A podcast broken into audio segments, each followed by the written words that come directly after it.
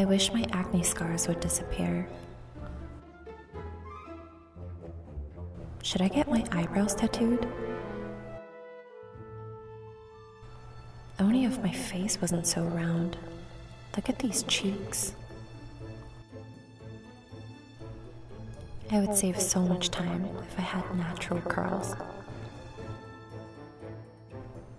Feels like I'm always wearing the same boring outfits. For years, these are the things that I would tell myself as I got ready in the morning.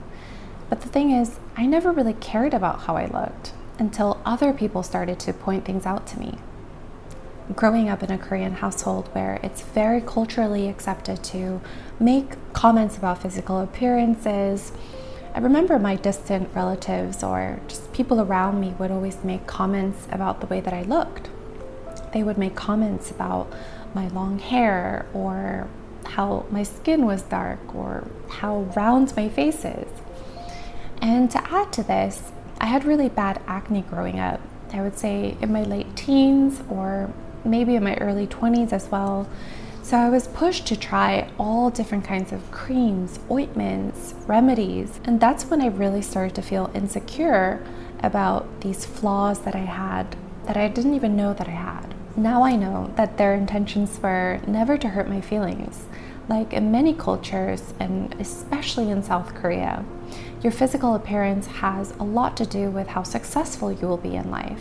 It's a society that heavily emphasizes physical appearance, and if you don't keep up to mold into this ideal beauty standard, it could cost you your job, social life, relationships, and other opportunities in life. And even without meaning to, we can internalize this idea of what beauty is based on what's popular online or what's shown in media and judge others based on that social construct. A famous Korean songwriter and singer, Kim Namjoon, once said, No one is born ugly. We're just born into a judgmental society. I can only imagine growing up in that society. I only really got a taste of it when I would visit during the summers, but still, that really left an impression on me and it weighed heavy on my self esteem. That's when it really started to distort my reality and my own self image. Beauty standards are all different depending on geographical location and also historical context. And here in the West, we have our own set of beauty standards. Now I'm going into my early 30s, and I feel like I'm constantly being pushed to buy anti aging products, different types of skincare and makeup, health products. It's not just me, we're just constantly being reminded of what is considered beautiful and the new guidelines that we have to adhere to to kind of form into this idea, uniform idea of beauty no matter what age, shape, or size, we're just never good enough. And every day it seems like there's a new thing, a new product that will solve all of our problems. There's no coincidence that the beauty industry is valued at an estimated $532 billion and is growing faster than ever before. Back in the day, traditional media used models, celebrities, and public figures to set the trends for what was considered beautiful. But it was clear to most of us that the images that we saw in magazines and ads were heavily photoshopped and airbrushed, and it felt unrelatable. But now we have social media and influencers to promote brands, products, fitness, and lifestyles.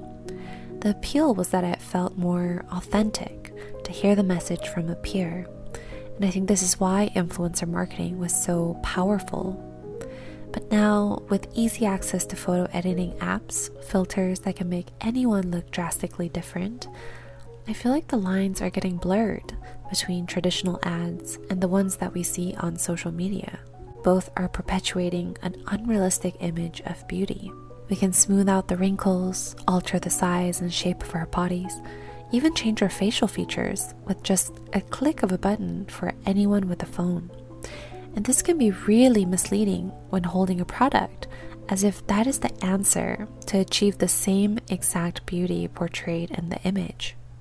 Again and again, studies have shown that there are mental health implications with using social media, especially amongst young girls and teenagers, having anxiety, low self esteem, and even body dysmorphia. But what we're comparing to is not real at all, it's just a curated image.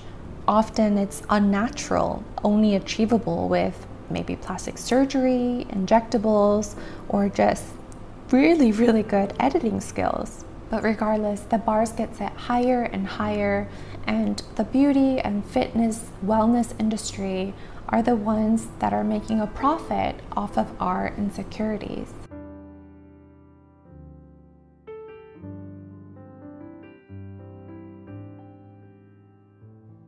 In order to sell a certain product, the industries first have to create a need for it.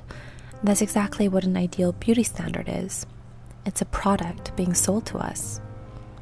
Just imagine if we woke up and felt completely satisfied with ourselves, how many companies would go out of business? How many products or clothes would you really need?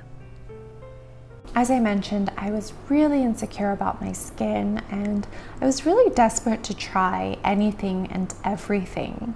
So I bought all the creams, ointments, remedies, tools that advertisers offered, and even more makeup to try cover up my skin.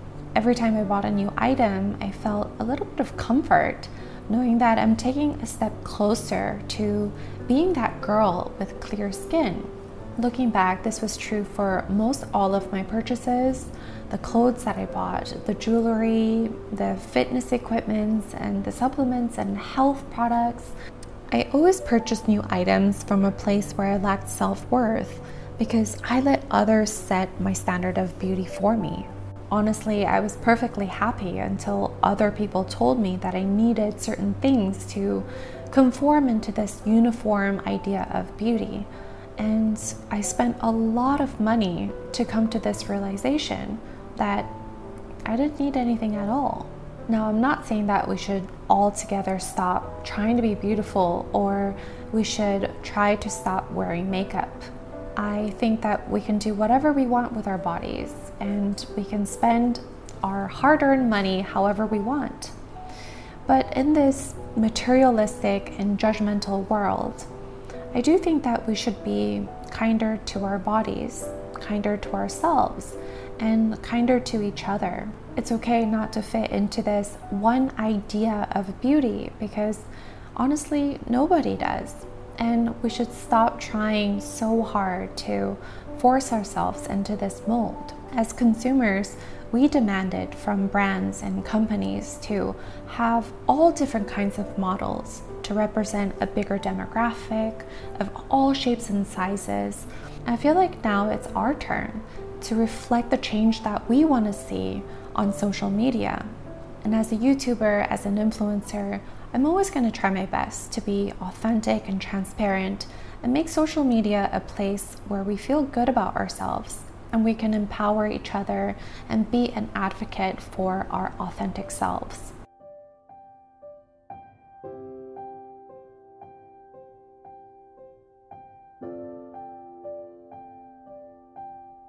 I actually like my round face.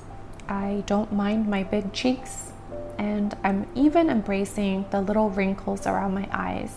I feel like I'm just grateful to be healthy and happy. And I feel like that's a beauty standard that will never go out of style. Thank you guys so much for watching today's video. I hope you enjoyed it. And if you did, please don't forget to hit the like button and also subscribe to my channel for more slow living and minimalism videos. Thank you guys again, and until next video, take care and I'll talk to you soon. Bye.